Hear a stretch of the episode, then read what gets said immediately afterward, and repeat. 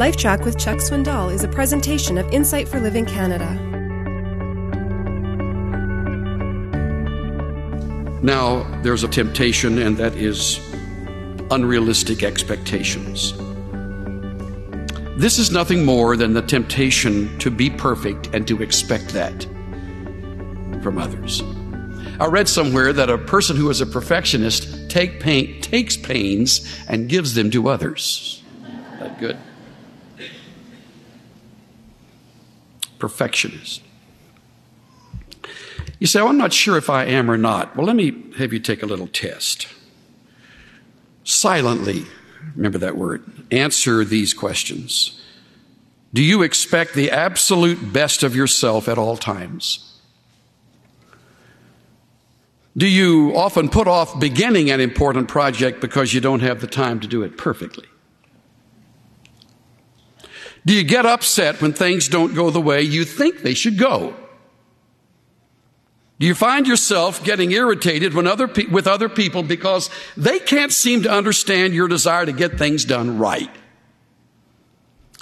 Are you hard on yourself when you make a mistake? Are you doubly hard on yourself when you make the same mistake twice? Are you disappointed in others because of the lack of quality in their work? Is the idea of being average distasteful to you? Do you often think upon finishing something that you could have done it a lot better? It is here that enormous messages are communicated. When my uh, boys learned to mow the grass, uh, it was a great day. Problem is, they didn't do it perfectly. And I remember coming home, Cynthia was so thrilled they had mowed the front yard and the backyard. One of them, I forget which one. I wasn't there, so I didn't know which one did it. And I came in and I looked in the backyard and I saw three spots they missed. And that's all I saw. And then she said, but they mowed the whole yard. And all you see are three spots. That's what I'm talking about rather than, this is fantastic. Look at the job you did. I mean, they'd go out there and crank that thing up, want to mow half the night if I'd have responded like that. Maybe. but I can assure you, when they had three places pointed out that weren't done, they weren't really motivated to do it again. Be very careful about becoming a neat freak.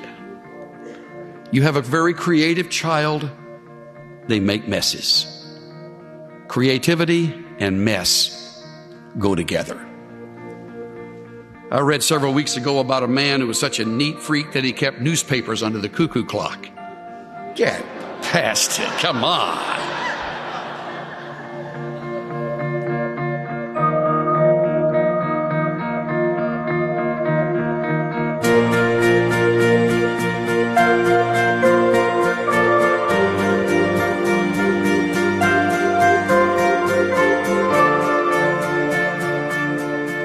You know, it's one thing to do things well and aim for excellence, it's quite another to aim for perfection. Striving for perfection causes irritation and disappointment because it's impossible to achieve. It's unrealistic. And it robs you of your joy in living, in raising a family, in your career, and in your relationships.